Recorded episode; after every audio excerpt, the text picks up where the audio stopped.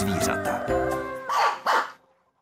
Je sucho, i když trochu zapršelo a i přesto rozkvetly některé květiny a stromy.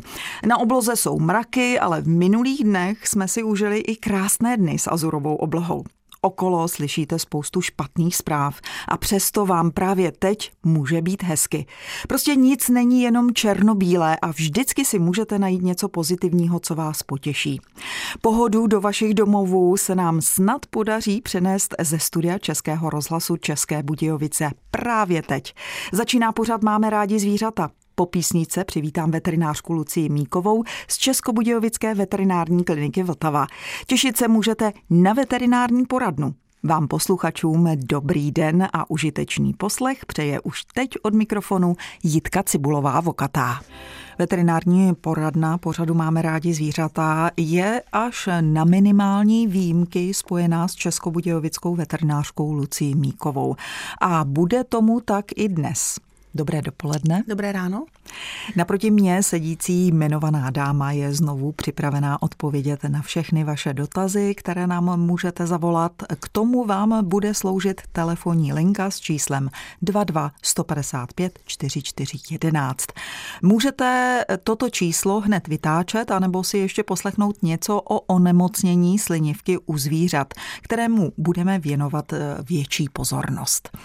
Takže co pak je to za onemocnění? Je závažné? Co se týká slinivky, tak eh, slinivka je orgán, který se nachází hned za žaludkem oblasti eh, tenkého střeva a produkuje velké množství různých enzymů, ale i hormony a ty se vylučují v podstatě do, enzymy se vylučují do tenkého střeva, kde napomáhají trávení.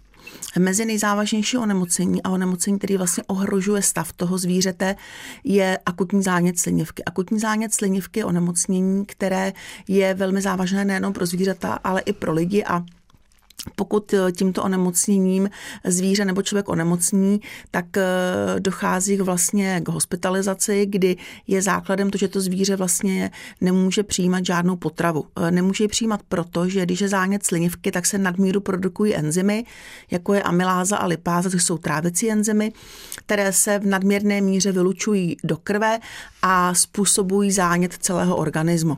Takže já v podstatě říkám, že pokud zvíře onemocní vlastně zánětem slinivky, tak je to něco, jako když vám vybuchne v těle taková malá bombička, která vlastně podráží všechny orgány, ať jsou to játra, slezina, eh, ať je to vlastně i ledviny a dochází ke zvýšené hladině vlastně bílé krviné, ke zvýšené hladině cukru v tom těle a je to strašně bolestivé. Takže příznakem pro to zvíře je to, že to zvíře zvrací, nepřijímá potravu, v podstatě je naprosto netečné a má průjem a k tomu teda ještě většinou vyletí 40 horečky. Takže podle toho, co říkáte, je to velmi závažné onemocnění. Eh, dá se řešit nějakým přijatelným způsobem, tak, aby bylo efektivní? Eh, přijatelný způsob je ten, že to zvíře se napojí na infuze, dochází jenom podávání výživy vlastně přímo do žíly, dávají se antibiotika, která jsou schopná proniknout do té slinivky, ale stále prostě vždycky říkám, mají to neustále otevřené, většinou to trvá, trvá několik dnů, eh, které rozhodne se to zvíře vlastně tohleto onemocnění vlastně zvládne anebo ne.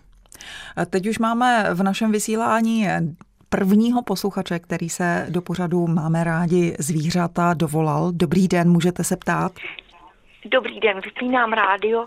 Já volám ze středních Čech, jmenuji se Hanka a máme fenečku sedmiletou koli, hrubosrstou a stalo se jí, že pohárání dostala zánět dělohy vošklivej a byli jsme uh, v pondělí pana doktora, zalečili trošičku antibiotika, protože měla vysokou horečku a e, v úterý operoval. Vyndal jí hrozný hrůzy, co jsem viděla, to nám ukázal a dostala antibiotika, takže to bude teda zápas, protože to nechce jíst. A chtěla jsem se zeptat, jestli hodně vadí, že ona teda řekněme už ve čtvrtek asi se to začalo projevovat, což bylo tím, že nechtěla žrát. Takže čtvrtek, pátek, sobot, čtvrtek trochu, ta ale vyzvracela. A no, v pátek, v sobotu, v neděli, no nechce, no. Otočí hlavy, hlavu a nechce, i když jsem jí dala mlžku. Ano. To snědla teda pár piškotů, tak pět, no.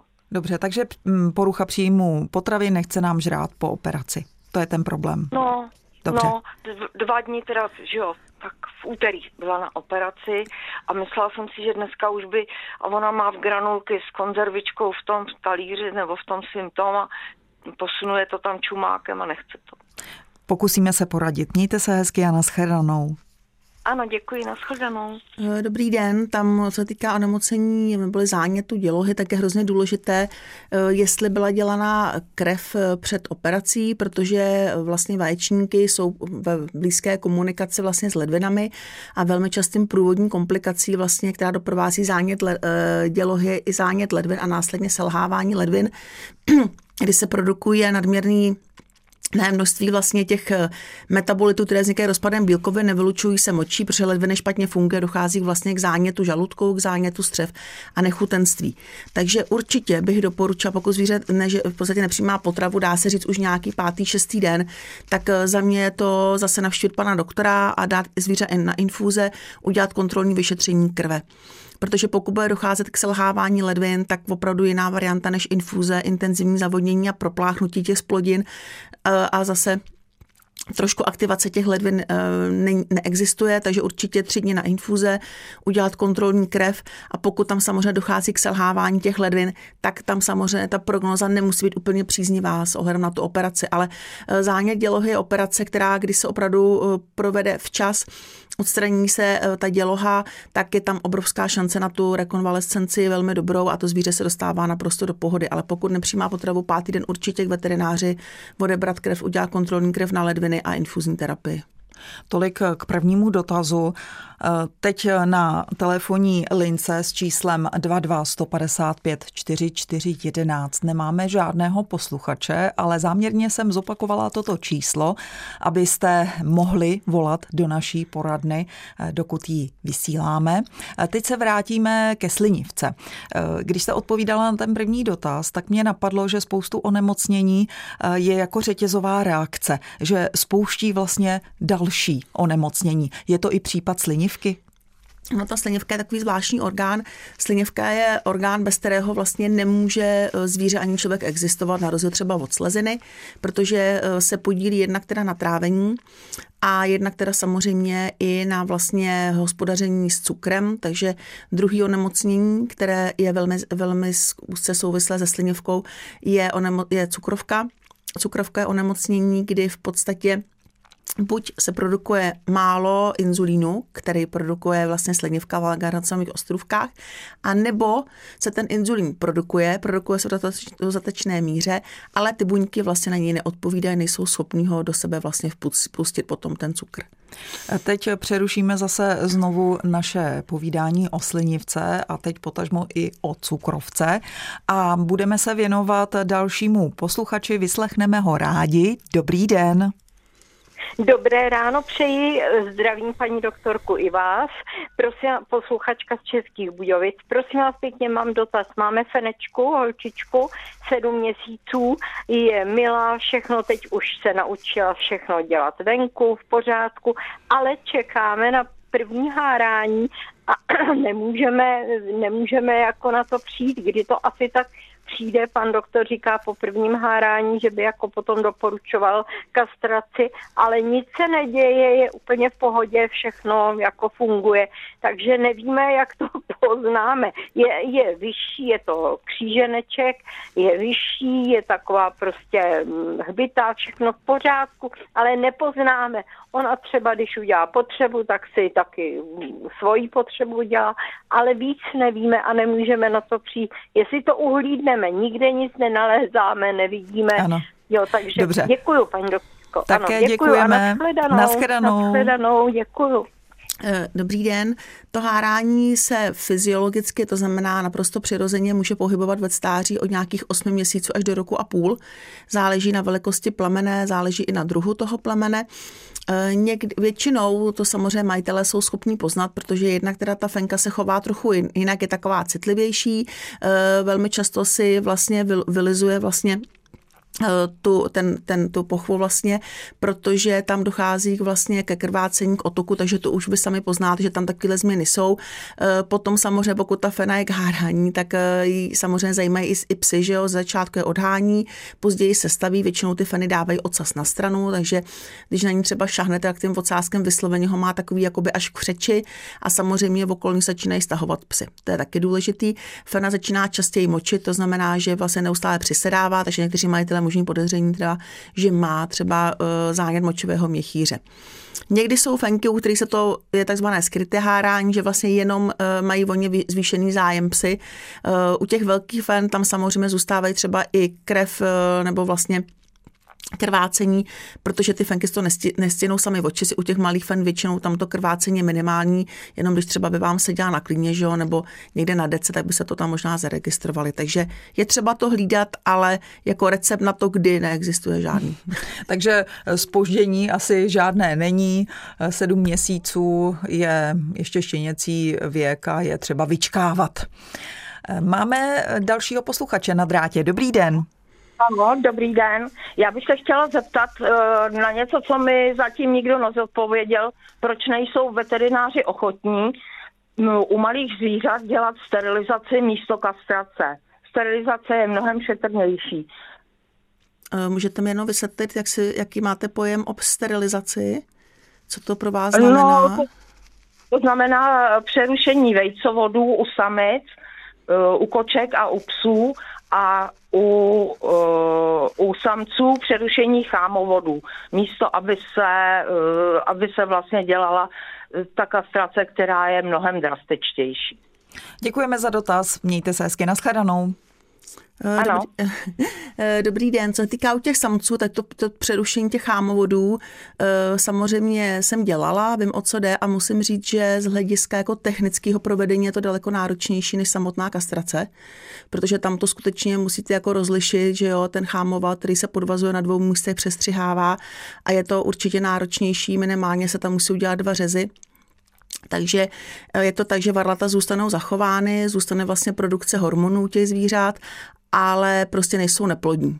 Jo, takže to určitě jo, ale eh, z hlediska bych řekla i finančního určitě je to dražší operace než samotná kastrace, protože kastrace je skutečně jednodušší u těch psů.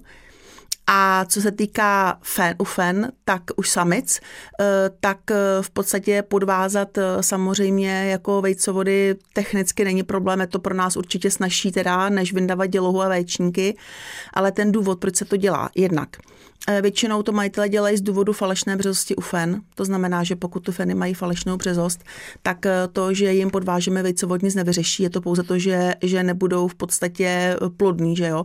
A u těch fen to takový problém není. U koček pokud podvážeme vejcovody, eh, spousta veterinářů odstraňuje pouze jenom vaječník a nechává tam vlastně eh, vejcovody, tak, eh, tak plodní taky nebudou, ale u spoustu lidí ten problém, proč se tyhle ty operace vaječníky odstraňují a děloha taky je ten, že jednak ty zvířata vlastně přestanou produkovat hormony, tím pádem kočky se nemrouskají, ne, nezatěžují svým chováním toho majitele, protože mrouskání u koček je strašně náročný.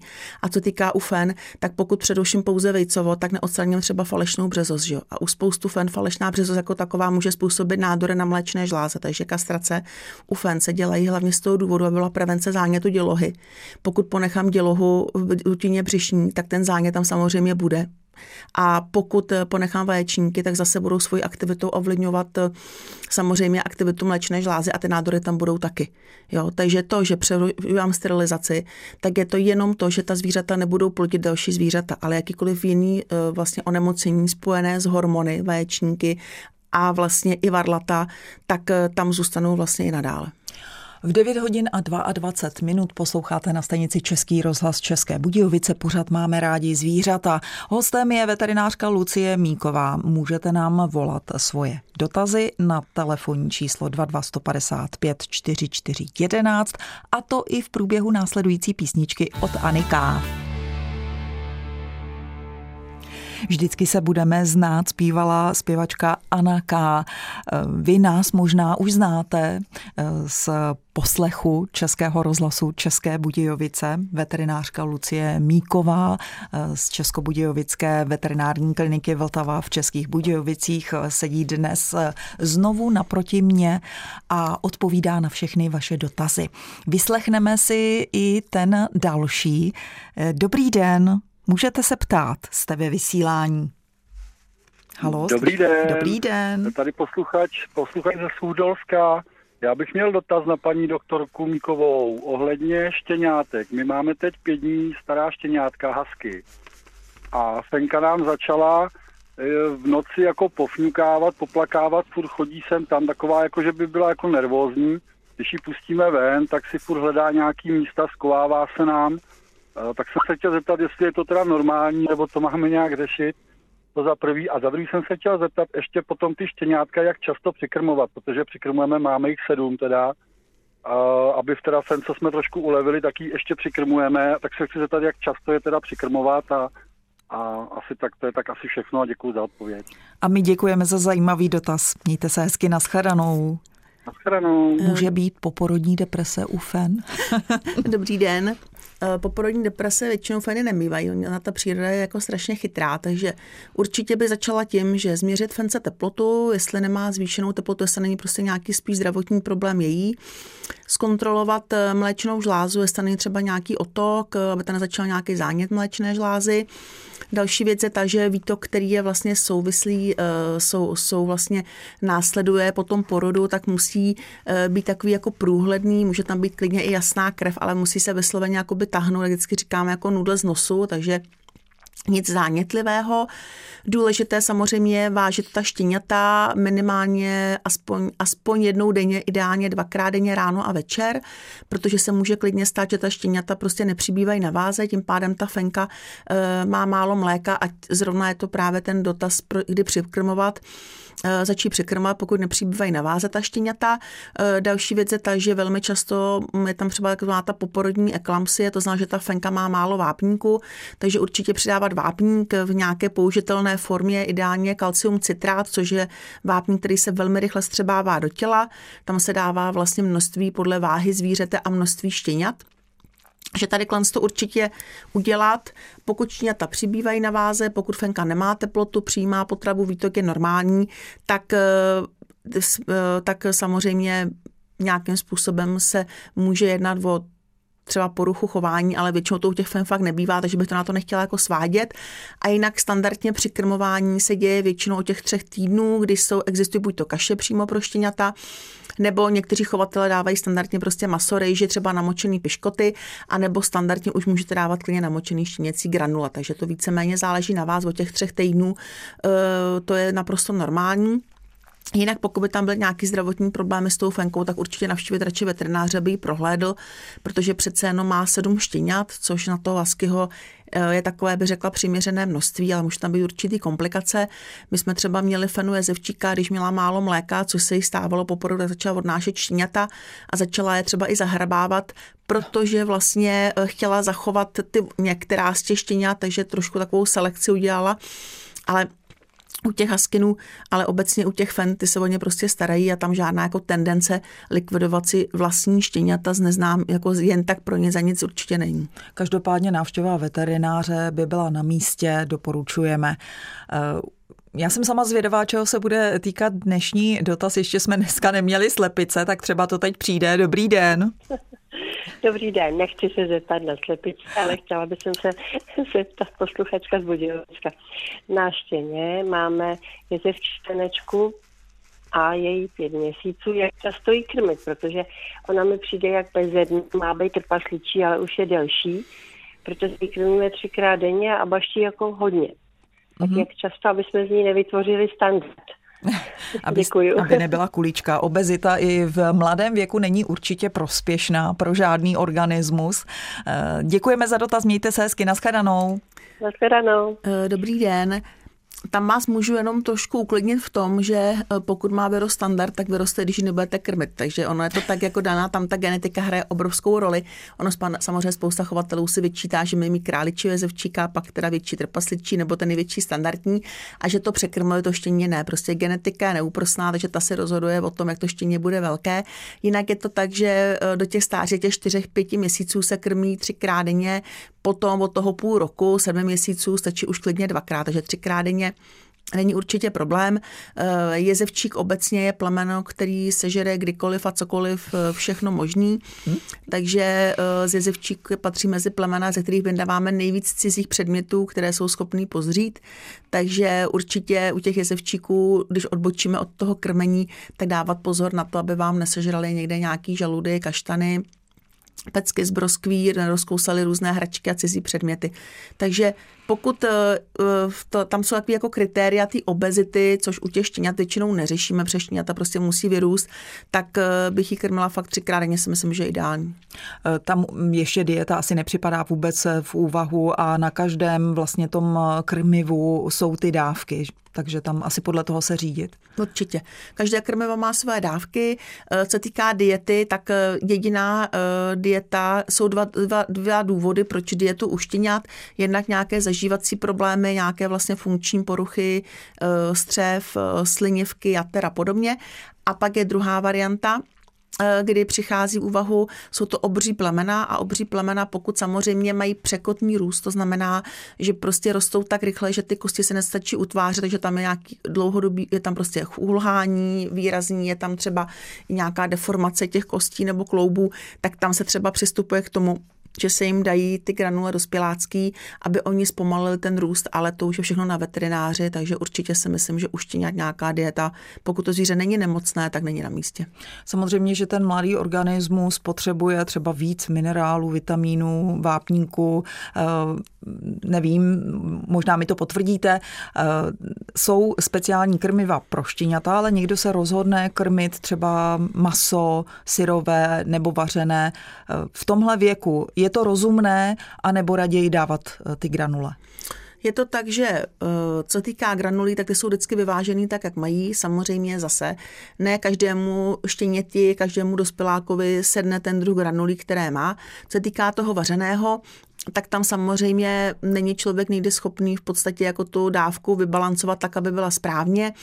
Zase jsou zvířata, které můžete dát cokoliv, jakýkoliv množství masa, že jo, a budou v pohodě. Pak jsou vlastně jedinci, hlavně ty velká plemena, že jo, tam bych to experimentálně úplně nedoporučovala, u kterých prostě může nastat nějaký ten růstový problém, protože tam vždycky se bavíme v tom těle, toho růstu, tak se bavíme o poměru vápníku a fosforu. Že? Vápník fosfor vždycky musí být v poměru.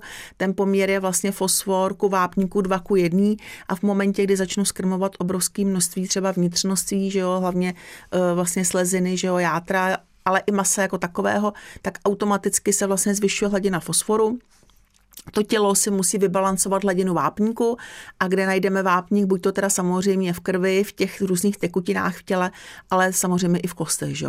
Tak potom na to konto se to tělo musí vyplavit ten vápník z kostí a pak vznikají různé ty křivice, že jo, což dneska už je jako zázrak vidět křivice, jak u dítěte, u dítěte, tak třeba u toho zvířete.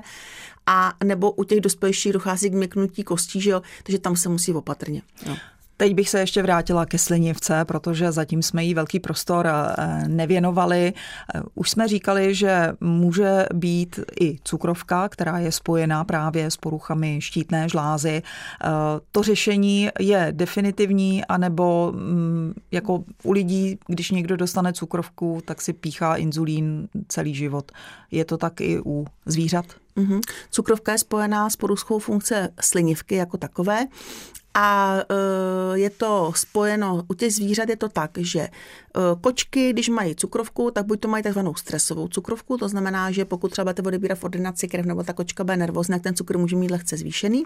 A nebo to může být spojeno s obezitou. Obezita u koček je samozřejmě velmi častá, protože kočky se nehýbou, pohybují se doma pouze a dobře je krmíme takže tam kolikrát stačí jenom snížit vlastně krvnou dávku, snížit objem toho krmiva a dojde k tomu, že to zvíře vlastně uh, i se sníží u něj ta hladina cukru.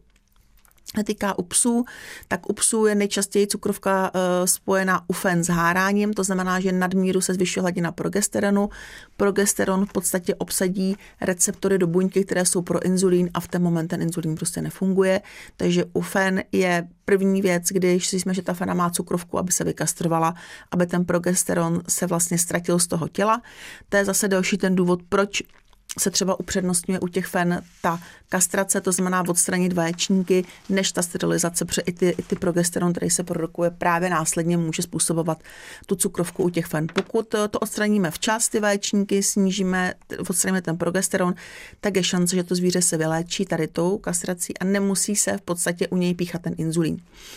Eh, pokud samozřejmě eh, ten inzulin neustále vysoký, samozřejmě u těch samců tam to není ovlivněno žádnými hormony, tak tam teda potom se ten inzulín prostě u těch zvířat píchá, ale samozřejmě se musí kontrolovat moči, musí se kontrolovat krvi, musí se nasadit speciální dieta, takže ten, ten, ten management okolo té cukrovky je pro toho majitele eh, docela bych řekla finančně i časově náročný. Souvisí se slinivkou, špatnou funkcí ještě další onemocnění? Jak jsme se bavili eh, o té dietě, kterou vlastně u těch štěňat dáme pouze v případě, že opravdu tam bude nějaký zdravotní problém, tak je to právě nedostatečná produkce amylázy a lipázy z té slinivky, tím pádem zvířata jsou hubená, hrozně žerou, ale přitom hubnou, mají takovou stolici podobné třeba kravské stolici, takže takovou jakoby kašovitou, kejdovitou stolici. A tam potom samozřejmě se musí nahrazovat ty hormony, slini, eh, pardon, hormony enzymy slinivky, amyláza, lipáza eh, v podobě vlastně buď to tablet, anebo různých kapslí. Eh, to už jsme mluvili i o řešení. Dá se třeba slinivka také odstranit a tím vyřešit? Bez toho to asi nejde. Slinivka je orgán, který se nesmí nikdy z těla odstranit, protože tam ten by chyběl. E, jsou tam samozřejmě věci, jako jsou různé nádorová onemocnění na sledněvce, po případě abscesy a to jsou onemocnění, kdy vlastně můžeme odstranit část té poškozené slinivky a část ji ponechat. Ale bohužel zatím se nikomu moc nepodařilo Eh, tu slinivku nějakým způsobem, aby se nahradila tabletami, neexistuje. Transplantace slinivky se samozřejmě dějí, to se dějí, ale je to strašně náročná věc. Jako strašně náročná, u zvířat prakticky neexistuje a i u těch lidí uh, víme, že spousta, je i spousta jako známých osobností, že jo, jako třeba Steve Jobs, že jo, kteří měli rakovinu slinivky a je to věc, která je prostě hrozný problém. Eh, těch příznaků asi může být hodně. U té slinivky je typickým příznakem právě zvracení, slinění, abnormální bolestivost břicha, eh, zvýšená teplota, záleží samozřejmě i na té diagnóze, která je, ale typické je taková prostě bolestivost a celkové chřadnutí toho organismu. Je 9 hodin a 7 8 a už 30 minut, teď to tam naskočilo. Eh, posloucháte stále pořád eh, Máme rádi zvířata a zatím se k nám nikdo nedovolal další. Už máme opravdu jenom eh, malou chvilku na to, abyste se mohli ptát. Nevím, jestli jsme všechno se slinivkou související vyčerpali ta témata a nebo jestli ještě můžeme u ní setrvat a mm, mluvit o ní dál, anebo se věnovat jinému tématu? Eh, slinivka je orgán, který bych řekla, že má jako strašně uh, schopností a funkcí. A pak ještě jsme zapomněli na jedné, na jedné věci. Bavili jsme se o tom, že existuje, že ne, nemáme inzulín, který se vlastně produkuje v té slinivce, ale pak je ještě opačná diagnoza a to je diagnoza, která souvisí s nádorovým onemocněním slinivky, takzvaný inzulinom. A to je věc, kdy to inzulínu se produkuje extrémně velké množství. A teď eh, někdo vyslyšel eh, to upozornění na to, že ještě můžou eh, posluchači malou chvilku volat k nám do pořadu Máme rádi zvířata. Takže tady máme dnes posledního posluchače. Dobrý den. Dobrý den. Můžu se zeptat? Určitě, jste ve vysílání. První radě vás zdravím, jak paní doktorku, tak vás. Děkujeme. A měl bych takový dotaz. Máme fenku, a když ji vemu do auta, jo, potřebuji třeba někam odjet nebo takhle, tak Fenka chvilinku a za takových pět, co ani pět minut to neexistuje, začne strašně slintat. Ale to jsou vám sliny, to je nehorázný úplně. Já ano. jsem to neviděl, co to jako je, že tam je úplně mokro, ona má no ona leží třeba má odchlintanou nohu. Co by to mohlo způsobovat? Děkujeme za m, také zajímavý dotaz, určitě poradíme. Mějte no. se hezky, nashledanou. Děkuju, taky tak, nashledanou. Dobrý den, musím říct, že teda slinivka to nebude, i když teda příznaky extrémního slintání fakt u těch akutních zánětů takhle vypadají, ale tohle je vysloveně stres té cesty, takže je špatně, že jo, začne extrémně slintat, projebe se to tím stresem, takže určitě by bylo ideální. Pokud by to zvíře bylo zvyklé třeba na přepravku, tak ho dává do přepravky v tom autě, protože ten uzavřený prostor je pro ně samozřejmě lepší. Jinak eh, preparáty, které se dají používat u těch zvířat, eh, na to, aby se vlastně snížila ten stres té cesty. Dá se používat standardně vlastně eh, CBD, které se eh, používá dneska, to i pro psy se vyrábí různé kapky, takže dávat před cestou. Můžete použít i preparáty, které se používá normálně v lidské medicíně pro ta zvířata. A uh, další věc je ta, že pokud se jde na dlouhé cesty, a je to fakt tragické, jdete třeba jednou za čas, tak uh, se vyráběla, vlastně, je vlastně existuje injekční přípravek, který se používá běžně pro zvracení, ale když se domluvíte s veterinářem, tak se dá ve formě injekce píchnout. Používají to spíš lidi, kteří jedou třeba dvakrát do roka někam na nějakou delší cestu, tak se ta injekce aplikuje, zabere během prostě půl hodiny a vydrží normálně standardně proti zvracení vydrží 24 hodin na tu cestu bez problému, několika hodinovou by vydržet měla. Byly tablety, ty se nevyrábí. Takže to je to, co má ten váš pes, tak má prostě stres z jízdy.